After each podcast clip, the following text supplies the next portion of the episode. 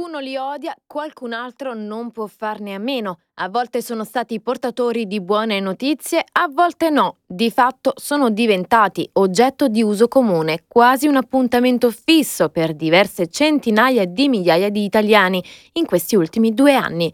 Mi riferisco ovviamente al tampone rapido per il Covid che in base ai recenti sviluppi può essere detratto dal 730 anche se pagato in contanti.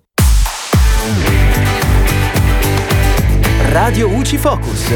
Ciao amici di Radio UCI, io sono Giulia e in questo Focus Fisco ci occupiamo dei tamponi per il Covid che come confermato dalla circolare numero 24 dell'Agenzia delle Entrate saranno detraibili dal modello 730 a pari di altre spese mediche e lo sono anche se pagati in contanti in quanto sia le farmacie pubbliche che quelle private operano in convenzione con il Servizio Sanitario Nazionale. Nello specifico, per poter ottenere la detrazione, la certificazione rilasciata dalle farmacie può riportare sia la dicitura dei codici univoci relativi ai tamponi rapidi certificati dal centro europeo, sia che si tratti di quelli per i maggiorenni, sia che si tratti di quelli per la fascia d'età 12-18.